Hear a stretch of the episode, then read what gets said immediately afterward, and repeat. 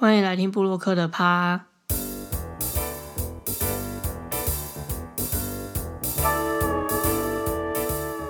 大家好，我是魏珍。上周因为一些事情暂停了一个礼拜，最主要的原因呢，就是因为我去了一趟高雄。这次主要是下去参加一个比赛，然后之前3月的时候，我们也有一次下高雄，也是去参加比赛。然后那次太原有去，但这次就是太原没有去，就我跟其他的朋友一起去。然后因为在比赛前需要做很多的练习，所以那一周就真的比较没有时间录音。本来想说去高雄可以发一些美食的照片啊，像之前我们去台南的时候那样子，就是发一些限动。但因为后来真的基本上全心全意都在准备比赛的事情，我们就也没有太多的时间去吃很多的美食，所以最后也没有特别发什么限动。如果那几天有在期待的粉丝们，非常的抱歉。不过当然我们这次去高雄也是有吃到一些好吃的美食，所以今天前面的美食单元就来跟大家分享一下这次去高雄我吃了哪些我觉得不错的餐厅或者是小吃。因为这次去高雄基本上完全没有拍任何实际，只能说就是比赛真的太累了。从我们前一天下高雄，然后一直到隔天比赛完，基本上行程都是很满，也真的没有很多的心思跟力气去拍实际，我只能用口头介绍的方式。我们一开始到高雄就先去盐城区吃东西，其实盐城区我有超级多想吃的，那时候在行前我有看很多 YouTube 的介绍，像是比较有名的什么鸭肉蒸啊，然后小笼包啊，郭家肉粽啊，其实我内心的口袋名单大概有4到5间这么多，可是因为后来就真的是也吃不太下，然后加上因为我们5点半就要吃晚餐了，我们到盐城区的时候大概是接近快2点吧，所以最后其实我们只吃了鸭肉蒸，然后还有一个甜点，就吃了那个李记银鸭汤，就这样。鸭肉蒸算是我第一次在高雄吃鸭肉饭，我觉得还蛮特别的。它有点像是我们吃的那种卤肉饭，在上面放上几片切片的鸭肉，感觉我自己看那个色泽跟吃起来的感觉，应该是有点烟熏的那种，所以吃起来整体的感觉就很像是卤肉饭，但是搭配着切片的鸭肉。老实说我吃到的时候觉得好像没有我内心想象的这么特别，不过我觉得是好吃的，就是它的鸭肉本身口感也不错，不会很柴，然后分量我觉得也还算多，只是就很像你去北部的鸭肉店切一盘鸭肉然后配卤肉饭的感觉。然后店家还有推荐我们点那个鸭血，鸭米血，它不是麻辣鸭血那种鸭血，就是鸭米血。我们有点，但我们后来觉得有点后悔，因为它口感吃起来是有点那种松松烂烂的，就不是很绵密的那种感觉。然后再加上它的那个鸭血的味道就也没有很明显，我就会觉得好像这一道有点可点可不点的感觉。所以大家如果去吃鸭肉蒸，被店家推荐点鸭米血可以斟酌一下，不一定真的要点。然后吃完之后我们就走到那个其实蛮近的，就过个一个路口吧，叫做李记银鸭汤，它在那个旧崛江市场的对面，没有招牌，所以其实我们有稍微找了一下它到底在哪里，但其实不会太难找啦，反正就是在市场口的正对面。李记银鸭汤就有点像我们之前去台南吃八宝冰银鸭回的那种感觉，它就是有剉冰，然后你可以加一些料，最有名的料就是银鸭。我觉得吃过李记银鸭汤之后，我更加感觉到八宝冰银鸭粿有多好吃。当然李记银鸭汤也不是说不好吃，只是它的那个汤圆口感就我觉得稍微偏硬一点，然后也不会像银鸭粿就是你吃到后面会有那种糯米自然的甜味跟香气，所以我就觉得好像稍微有点差了一点点，但其实也算好吃的。就是我是点芋头加银鸭就2种料，然后配上有剉冰的糖水，这样子就味道上其实并没有不好，但就是吃过银鸭回之后就觉得李记好像有差了那么一点点。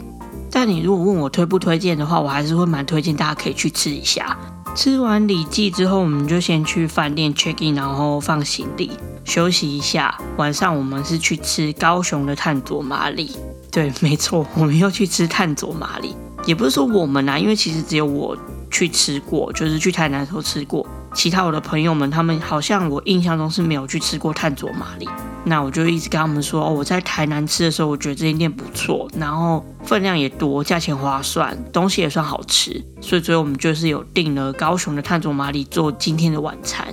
高雄的碳佐玛丽很夸张它好像是最后就是碳佐玛丽他们把总部设在高雄，所以它有一个碳佐玛丽园区就在梦时代的对面还是斜对面，然后有一大片的地，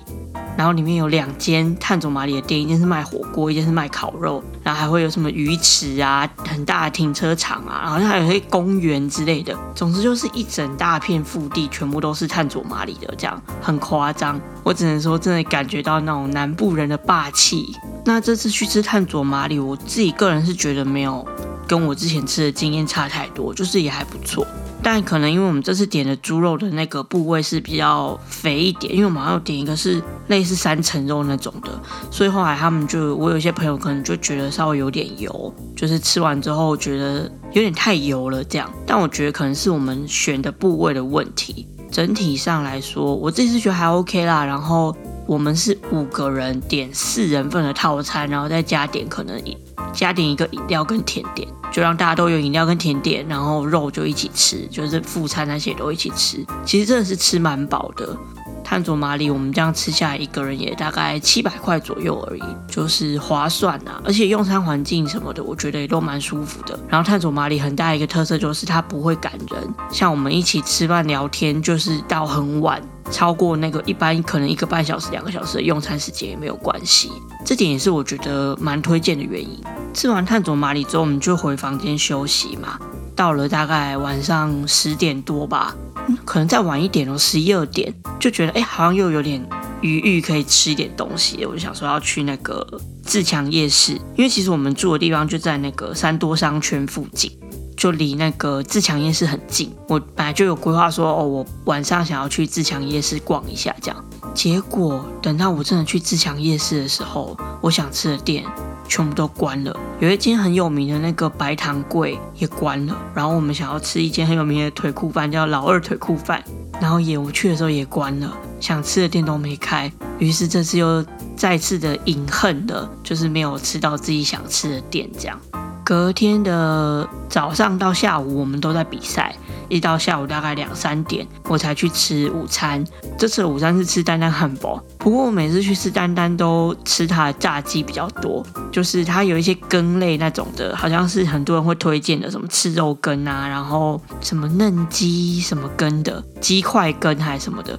那些好像就是也有蛮多人会推荐。就是丹丹汉堡的特色之一就是它会把这些台湾传统的面食或者是羹汤类跟西式的炸鸡啊薯条啊放在一起变成一个套餐，算是一个丹丹的特色。可是我每次去吃基本上大部分都是吃他们的炸鸡比较多，他们炸鸡我觉得真的算是蛮有特色的就是里面的肉真的很嫩，然后很好吃，炸起来感觉很酥脆，就外酥内嫩，然后有肉汁这样。可是它的外皮我觉得是偏硬的那种，就是一个不小心可能你的口腔会被刮伤，有点可怕。台北的话像那个德州炸鸡吧，它也是属于这种，就是外皮一个不小心可能会成为凶器的那种类型的炸鸡。可是我觉得有可能就是因为它的外皮是做这样子的方式，所以它里面的肉汁才能够就是锁在里面，吃起来才会有那种很 juicy 鲜嫩多汁的感觉。总结来说，我觉得丹丹的炸鸡确实还是蛮好吃的啦。下次想要就是有一点突破，吃吃看不同的羹汤类啊，或是它其他的一些点心。然后当天的晚上，我们也是订5点半的餐厅，就是要搭高铁的关系，所以我们想说，那我们早一点吃饭好了。我们又再去吃了一次全城，全城这间店就是。我记得前几集在讲台南那一集的时候，因为我们也有去吃全城，就有讲到说黄泰源他们3月多的时候去高雄就有去吃全城，然后那一次我没有跟到，所以后来我去台南的时候我才特别安排了1天去吃嘛。然后这一次就是又再次回访，就是因为同行的朋友们他们有些人3月有去吃，然后也很喜欢，然后我自己去吃的那一次也觉得确实是蛮不错的，就是真的是价钱划算，分量很多，然后东西也好吃，它的那个汕头火锅汤头确实不错，所以这次我们又再去吃了一次全城。味道上我觉得没有什么太大的差别，可是这一次有很明显的感觉到就是尖峰时段，因为我们去吃的时候是礼拜6的晚上，我记得我们吃完走出来的时候，外面还排20几个人，超可怕的。然后还好我们有先定位，可是尖峰时段就觉得他人手真的超不足的。你想要找一个服务生，可能帮你拿个碗盘，或是你点了白饭、点了啤酒，他要送来都会很久才会把东西送上来。然后你要找人也找不太到，我就觉得，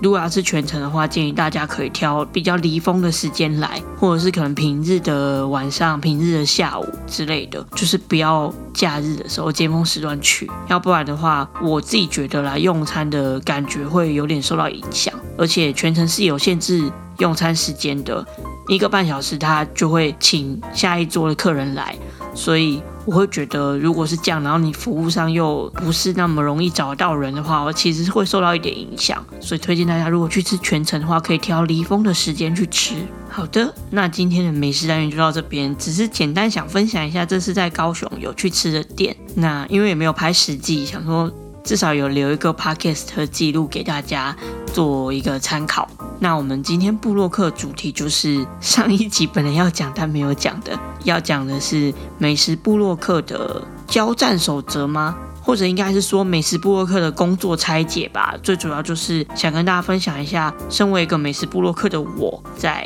整个拍摄到写出文章这个过程当中，大概会经历哪些不同的工作内容。在详细的介绍工作流程之前，想要先讲一下写食记，就是美食的这种体验文。对我来讲，我觉得最重要的要素有哪些？我自己觉得，像这一类的食记啊，对于读者来说，最重要的2件事情，第一个就是资讯。什么样的资讯呢？比如说包括店家资讯、菜色的资讯、价钱的资讯，这个一定是所有的网友他们在找相关的资料，想要看你写的实际的时候最重要的地方。如果今天你写的东西是，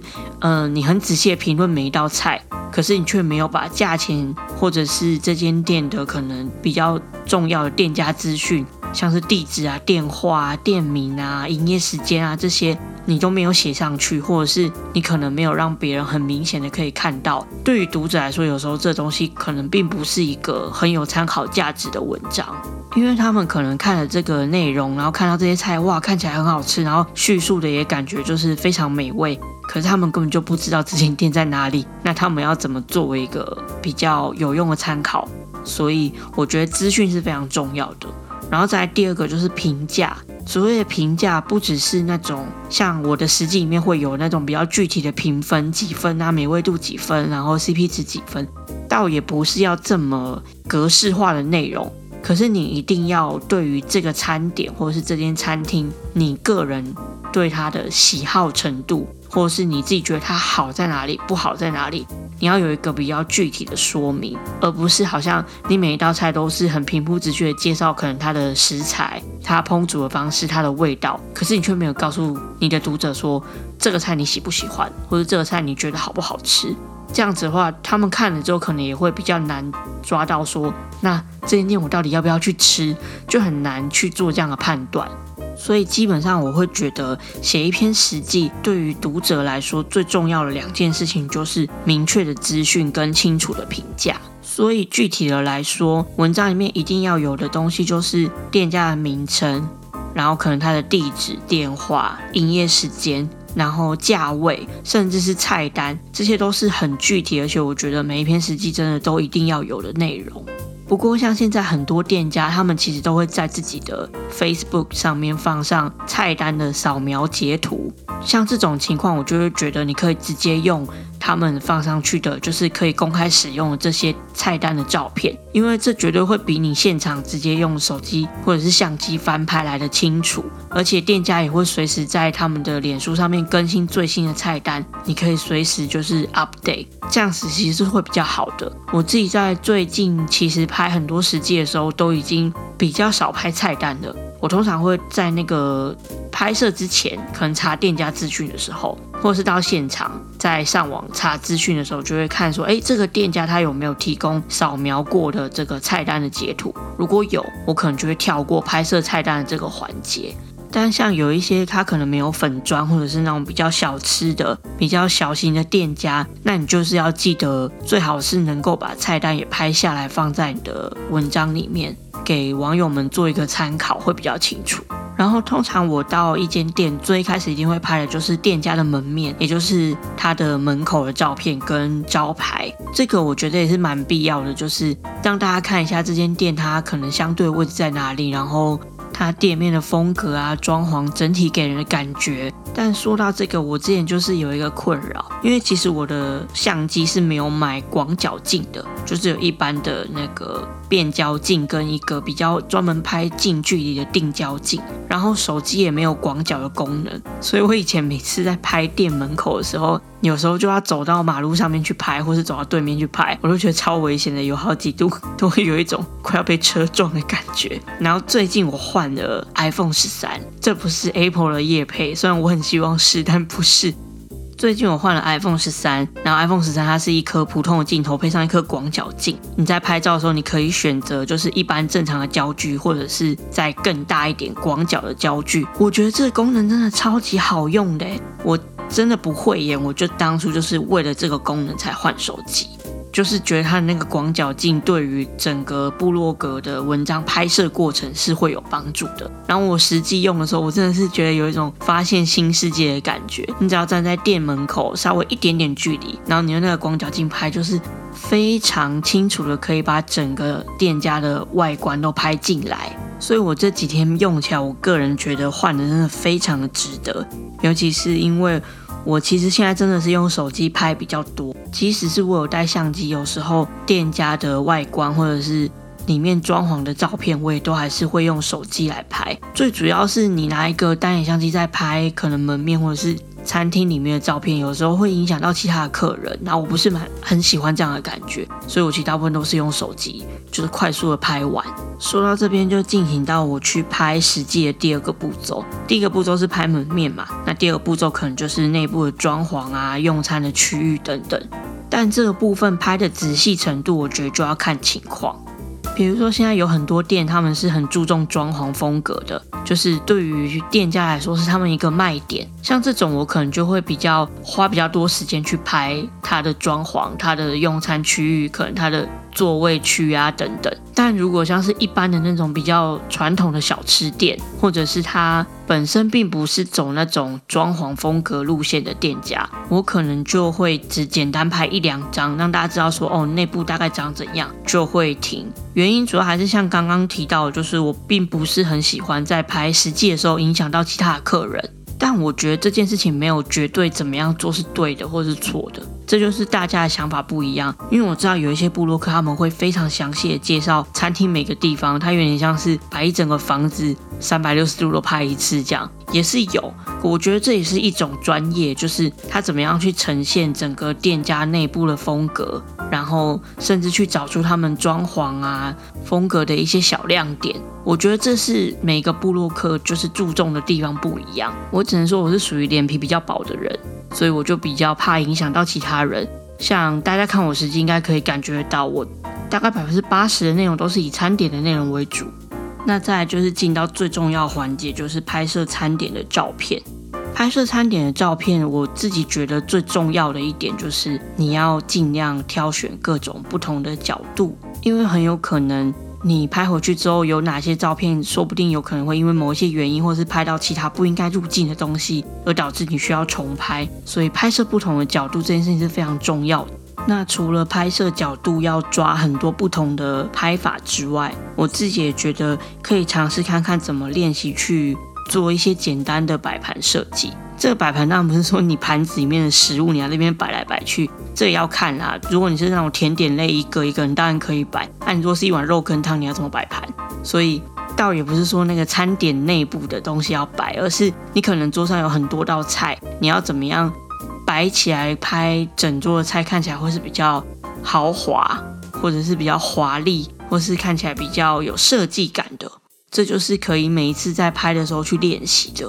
我觉得这件事情其实蛮难的，因为我一直到现在都已经从业如此多年，我都还是在练习这个的路上。毕竟我们可能也不是学过什么专业设计啊，或者是本科系的学生，在类似这种画面设计上面真的是需要多练习。那在拍摄餐点的时候，基本上我都是属于边拍边吃，就是来一道拍一道，然后会尽快把它吃完的类型。这个之前也有提过，就是有些人他可能是会整桌拍摄嘛。我觉得以实际呈现的角度来说，这两者都是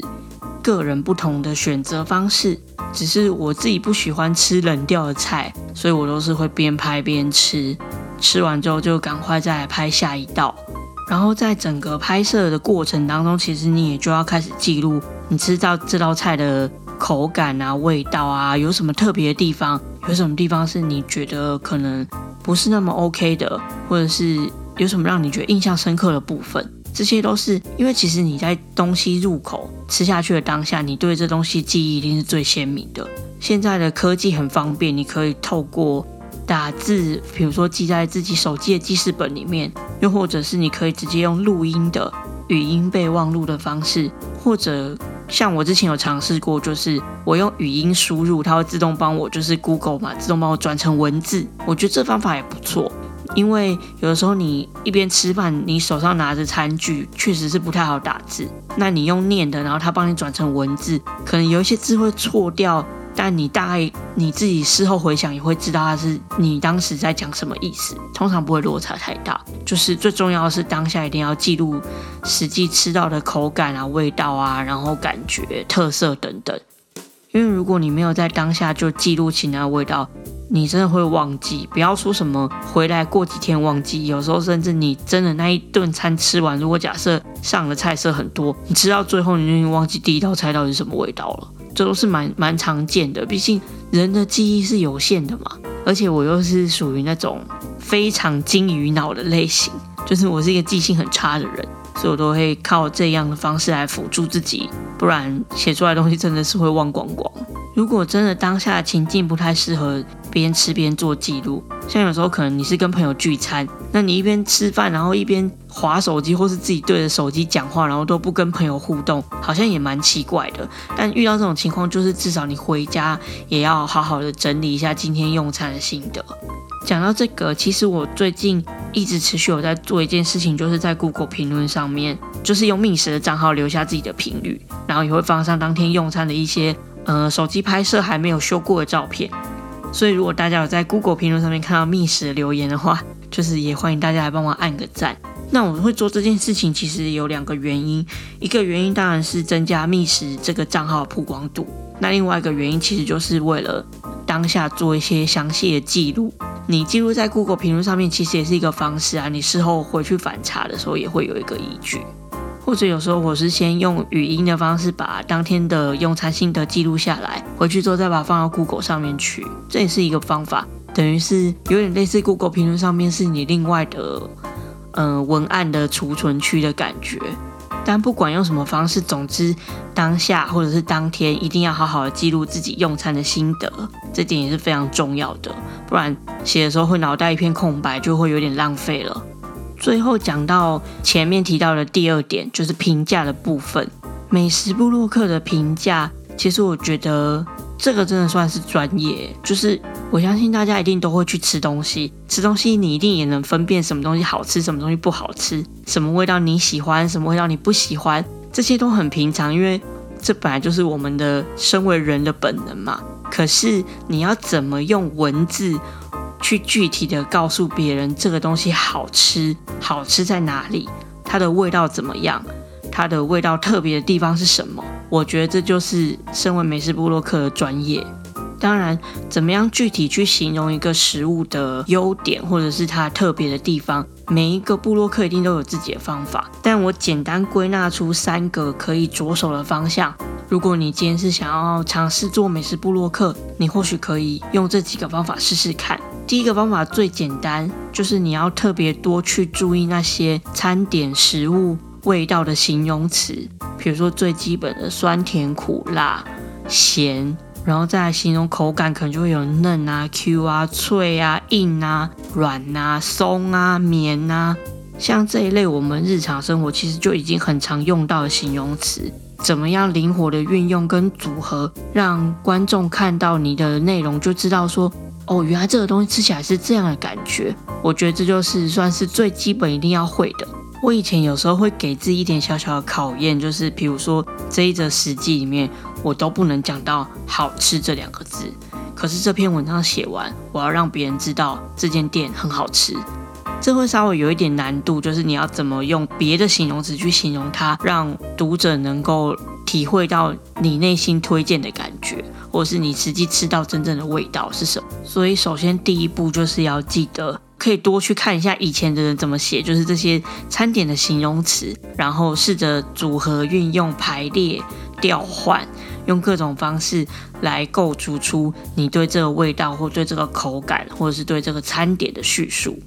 再来是第二个我觉得也还蛮好用的手法，就是比喻法，用一个比较具体的东西来形容你要形容的比较抽象的概念。比如说如果你要形容一个东西吃起来的口感是比较软绵，然后可能带着一点黏的，那你就可以用麻糬来作为比喻。你可以说我觉得这个甜点吃起来的口感就是绵绵软软带一点黏，有一点像在吃麻糬的感觉，那对于读者来说就会很具体的可以感觉到这个食物入口的感觉会是什么样子。又或者是你今天喝到一个特调的饮料或是调酒，你觉得喝起来是酸酸甜甜但又带一点点蜂蜜的香气，你可能就会说我觉得这喝起来有一点像是蜂蜜柠檬基底的感觉，就是用一个比较具体的印象来带入感觉会比较抽象的概念，它不一定完全真的是用这个东西做的，可是至少你这样比喻之后大家想象会有一个轮廓在那边。接着下来最后的一个方法是你可以用你曾经吃过的东西或是其他的店家来抓出你今天要评比这个东西的层次在哪边。其实最简单的例子就是你用同性质的店家去评比，然后来告诉读者可能这间店好吃不好吃。比如说我觉得这间店比麦当劳好吃，或是我觉得这间店比肯德基难吃，像这样子就是用大家可能比较有印象或是比较多人听过的店家去作为一个比例尺的感觉，你就可以比较明确的抓出这个餐点或这个店家它的相对位置在哪边。又或者是比如说我们讲到麻辣锅的辣度，你可能就会说我觉得这间比詹记辣，或是我觉得这间比海底捞好一点，没有那么辣，像这样子去做一个评比的感觉，其实也会蛮容易帮助读者具体的想象这个东西实际吃起来的味道或它的程度是到哪边。